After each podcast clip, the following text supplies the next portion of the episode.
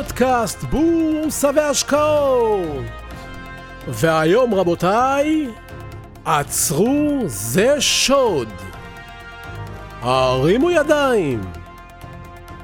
בהמשך גם נסביר מה פירוש המושגים אופציות, אופציות פוט, אופציות קול, מה זה בכלל מינוף, מה זה לעזאזל שורט, ולמה הם יכולים להיות כמו רימון רסס בידיו של תינוק. מושגים שאנחנו כל פעם שומעים אבל לא תמיד מבינים. הפודקאסט בורסה והשקעות הראשון של המשקיעים בישראל. הפודקאסט שמסביר, מלמד, מקדם ותמיד מפתיע. היום אנחנו בשיעור של פירוק פצצות ושודדים, אז... תכינו מקום במוח, תכינו מקום בכיס. אנחנו מיד מתחילים! מספרים שלפני כמה שנים בניו יורק שודדים נכנסו לבנק ואחד מהם צעק: אל תזוזו, הכסף שייך לבנק, החיים שייכים לכם. מיד כל הנוכחים במקום נשכבו על הרצפה בשקט ובלי פאניקה. זו דוגמה לכך שניסוח נכון של משפט יכול לגרום לכולנו לשנות את תפיסת העולם. אף אחד לא ניסה להתנגד לשודדים. הכסף בכלל של הבנק, החיים שלנו. מדוע שנסתכן? זוג אחד נשכב על הרצפה באופן קצת פרובוקטיבי. השודד ניגש אליהם ואמר, אדוני, גברתי, זה שוד, לא אונס, בבקשה, תתנהגו בהתאם. זו דוגמה כיצד צריך להתנהג מקצוען, להתמקד במטרה. הוא הגיע לשם לשם שוד. בזמן הבריחה מהבנק, השודד הצעיר, שהיה לו תואר בכלכלה, אמר לשודד המבוגר, זה שבקושי סיים בית ספר יסודי, היי, hey, אולי נספור כמה כסף שדדנו. הזקן ענה לו, אל תהיה טיפש, זה המון כסף. בוא נחכה שיגידו בחדשות כמה כסף נשדד מהבנק. זו דוגמה שניסיון חיים חשוב לפעמים יותר מכל תואר. אחרי השוד, המנהל של הבנק אמר לרואה החשבון שלו, בוא נתקשר למשטרה.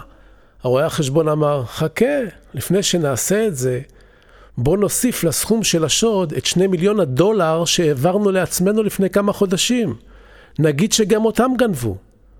זו הכוונה למה שהתכוונו ללמד אותנו על ניצול הזדמנויות. למחרת דיווחו שהסכום שנשדד מהבנק עומד על שלושה מיליון דולר. השודדים ספרו את הכסף, אבל גילו שיש רק מיליון אחד. השודדים החלו לרטון. אנחנו סיכנו את החיים שלנו בשביל מיליון אחד, בזמן שהנהלת הבנק שדדה שני מיליון שקלים ולא מצמצו בכלל. אולי עדיף ללמוד איך עובדת המערכת במקום להיות שודד רגיל. זו דוגמה לכך שידע יכול להיות שימושי יותר מכוח. אז מה מוסר השכל מכל הסיפור הזה? תן לבן אדם אקדח, הוא יכול לשדוד בנק. תן לבן אדם בנק, הוא יכול לשדוד עם. ואני מוסיף ואומר, תנו למשקיעים בשוק ההון כלים מסוכנים, והם כבר ישדדו את עצמם.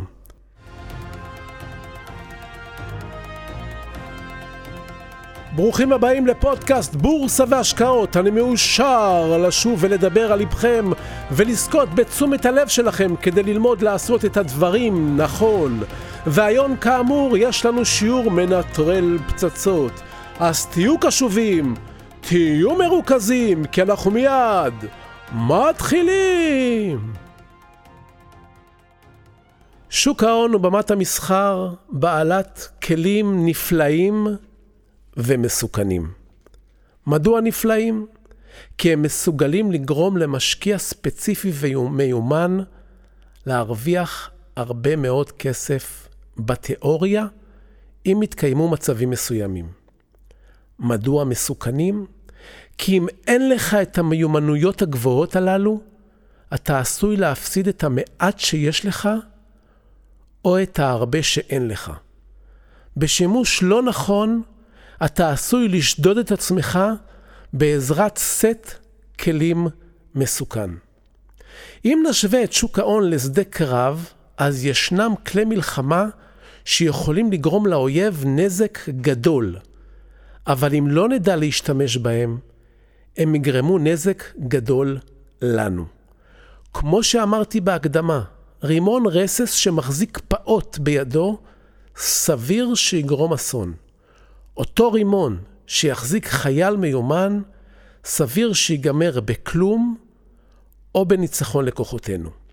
אז היום נדבר על מה זה אופציות, נדבר על אופציות פוט, על אופציות קול, על מינוף ושורט, שכל אחד מהם בשימוש לא מושכל יכול בעזרתם לשדוד את עצמו ולאבד את הכסף שלו לצמיתות. אז נתחיל. כדי להסביר את המושג אופציה, דמיינו שאתם מסתובבים באזור מבוקש בתל אביב. אתם מגלים שבבית פרטי אחד גר אדם מבוגר שאתם מכירים. והוא אומר לכם שהוא רוצה למכור את הבית הפרטי הישן שלו, שיושב על דונם אדמה, ולעבור לדיור מוגן. הוא מבקש עבורו חמישה מיליון שקלים. אתם מביטים מסביב ורואים כי הרחוב כבר הפך כמה בתים כאלה לבניינים ומריחים הזדמנות עסקית. לקנות את הבית, להרוס ולבנות על השטח בניין. ריח של כסף גדול באוויר. הבעיה היא שמצד אחד אין לכם את כל הסכום, ואתם לא בטוחים כמה אפשר לבנות, בכמה אפשר למכור. הנושא דורש בדיקה מעמיקה. אבל מצד שני אתם מבינים שאם לא תעשו משהו עכשיו, סביר שהאדם המבוגר הזה ימכור למישהו אחר. אז מה עושים? אתם פונים לבעל הנכס הישן ומציעים לו לרכוש אופציה על הנכס. אתם תשלמו לבעל הנכס חצי מיליון שקלים במזומן עכשיו, ובתמורה תקבלו חצי שנה זמן. אם בחלוף חצי השנה תרצו להשלים את העסקה, תשלשלו לבעל הנכס 4.5 מיליון שקלים נוספים, והנכס, כלומר הבית הישן והמגרש, עובר לידיכם. סך הכל 5 מיליון שקלים, כמו שהוא מבקש. אם בחלוף חצי השנה החלטתם שלא לבצע את העסקה, בעל הנכס הרוויח חצי מיליון שקלים, והוא יוכל להמשיך לחפש קונה. ואתם, שבחרתם שלא כדאי להיכנס לעסקה, או שאין לכם אפשרות לארגן את הכסף ואת השותפים, יצאתם בשן ועין, לאחר שמה שחשבתם בהתחלה לא יסתדר עם המציאות. אז עד כאן הסברנו מה זה אופציה, והבנו מה הכדאיות הכלכלית לכל צד. הגיוני וברור. יש לנו למעשה כמה מרכיבים שחוזרים על עצמם בכל עסקת אופציה. הנכס שבשוק ההון נקרא נכס הבסיס. במקרה שלנו זה המגרש, אבל בבורסה זה יכול להיות מניה או מדד מסוים. מחיר האופציה, במקרה שלנו, חצי מיליון שקלים. זה המחיר ששילמנו כדי לקבל אופציה על הנכס. משך זמן האופציה במקרה שלנו הוא היה חצי שנה, שנתנו לבעל המגרש, או אפילו קיבלנו ממנו. כל אופציה מוגדרת בזמן. בתום הזמן מימשנו, או לא מימשנו. עכשיו דמיינו שקנינו את האופציה של המגרש בחצי מיליון שקלים לחצי שנה. ומה שאנחנו עושים זה לחפש קונה למגרש במחיר גבוה מהעסקה שלנו. כלומר, אנחנו יכולים לקנות את המגרש בחמישה מיליון שקלים, אבל לפי החישובים שלנו, אם תהיה קפיצה במחיר בקרוב, המחיר של הנכס יכול להיות שבעה מיליון שקלים. כי אם אנחנו למשל בשוק עולה, אנחנו יוצאים לחפש קונה למגרש בשבעה מיליון שקלים. אנחנו לא רוצים לבנות, אנחנו רוצים לקנות בחמישה מיליון ולמכור בשבעה מיליון.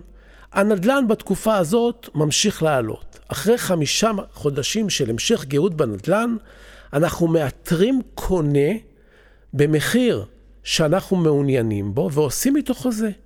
קונים בחמישה מיליון, מעבירים את המגרש יד בתמורה לשבעה מיליון שקלים.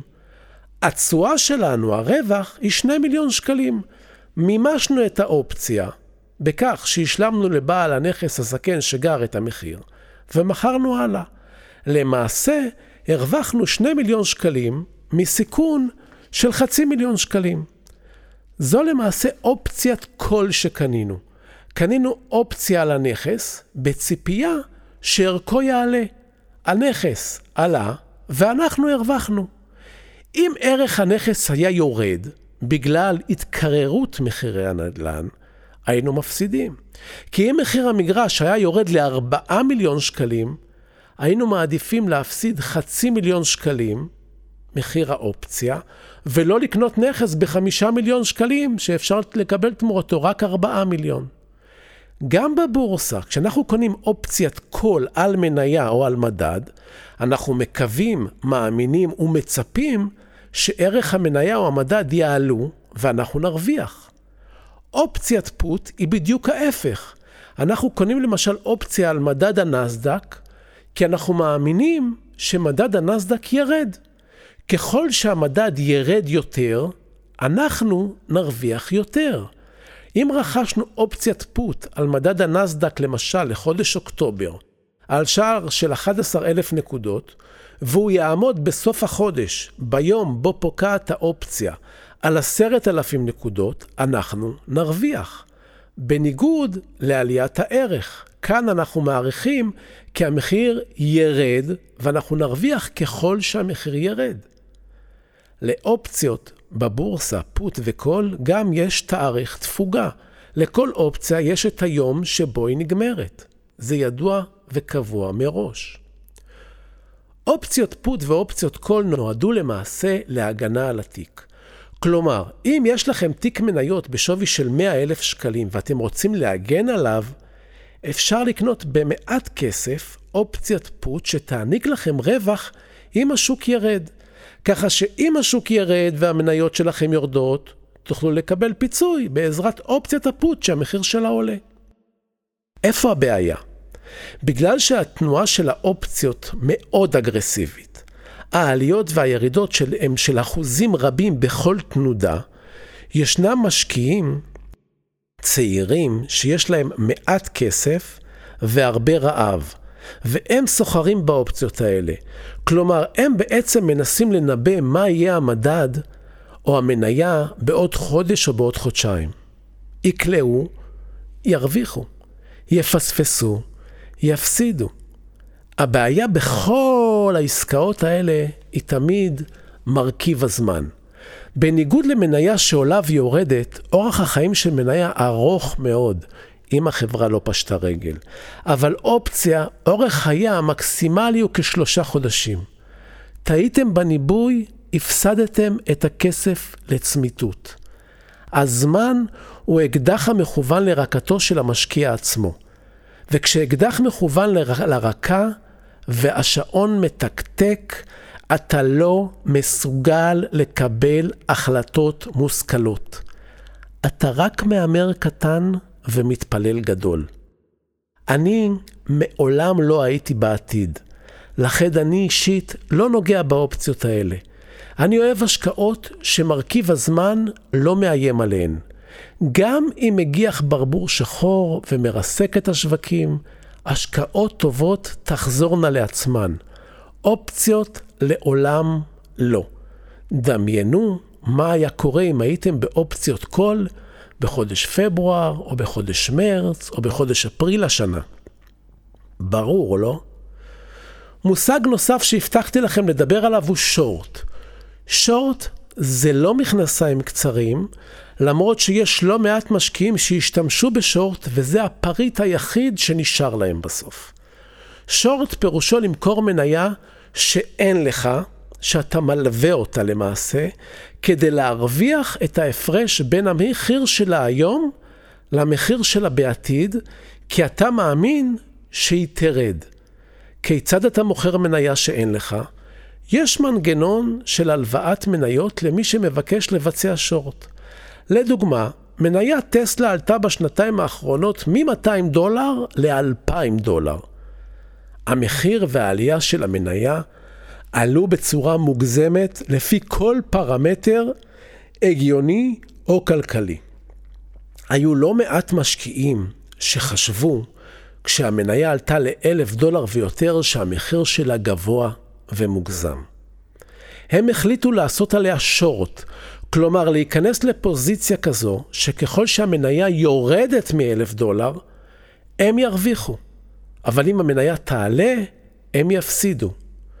האמת, הם פעלו בהיגיון כלכלי, אבל השוק, כמו ששמעתם בפודקאסט מספר 15, לא עובד רק כלכלית, הוא עובד גם רגשית.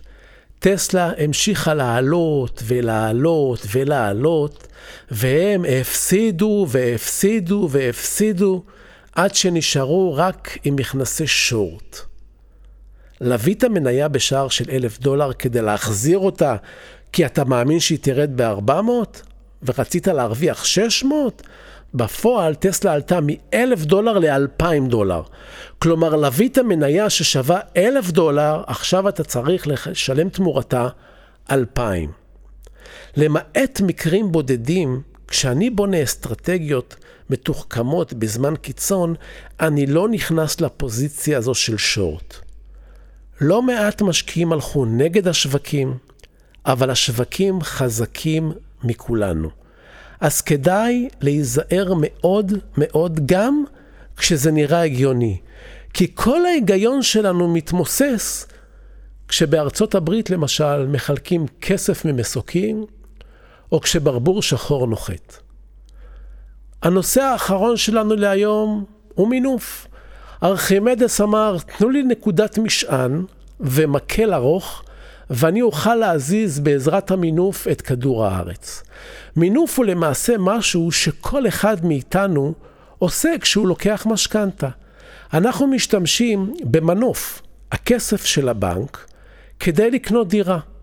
בעסקאות נדל"ן זה מקובל והגיוני, אולם ישנם לא מעט משקיעים, בייחוד צעירים, שמשקיעים במטח, באופציות, במסחר יומי, ומקבלים אפשרות לסחור בסכומים של פי עשר ממה שיש להם. והם די מהר מוצאים שהמינוף הזה גורם להם להפסיד מהר יותר ולפנות את המקום שלהם לפראייר הבא.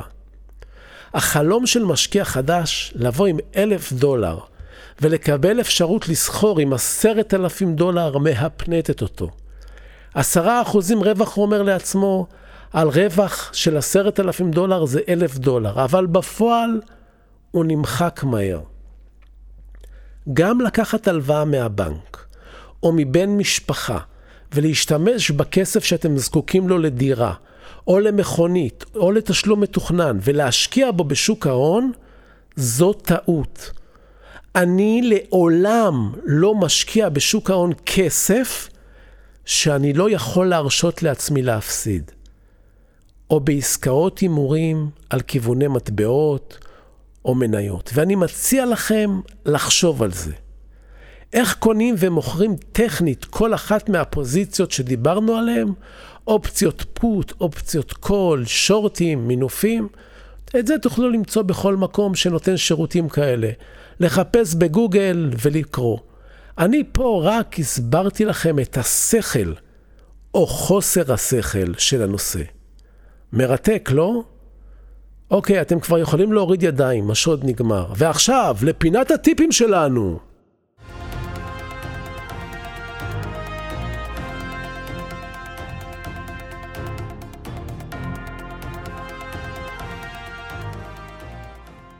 נקודה מאוד חשובה היום שאני רוצה שתשימו לב בכלל ולעצמכם בפרט.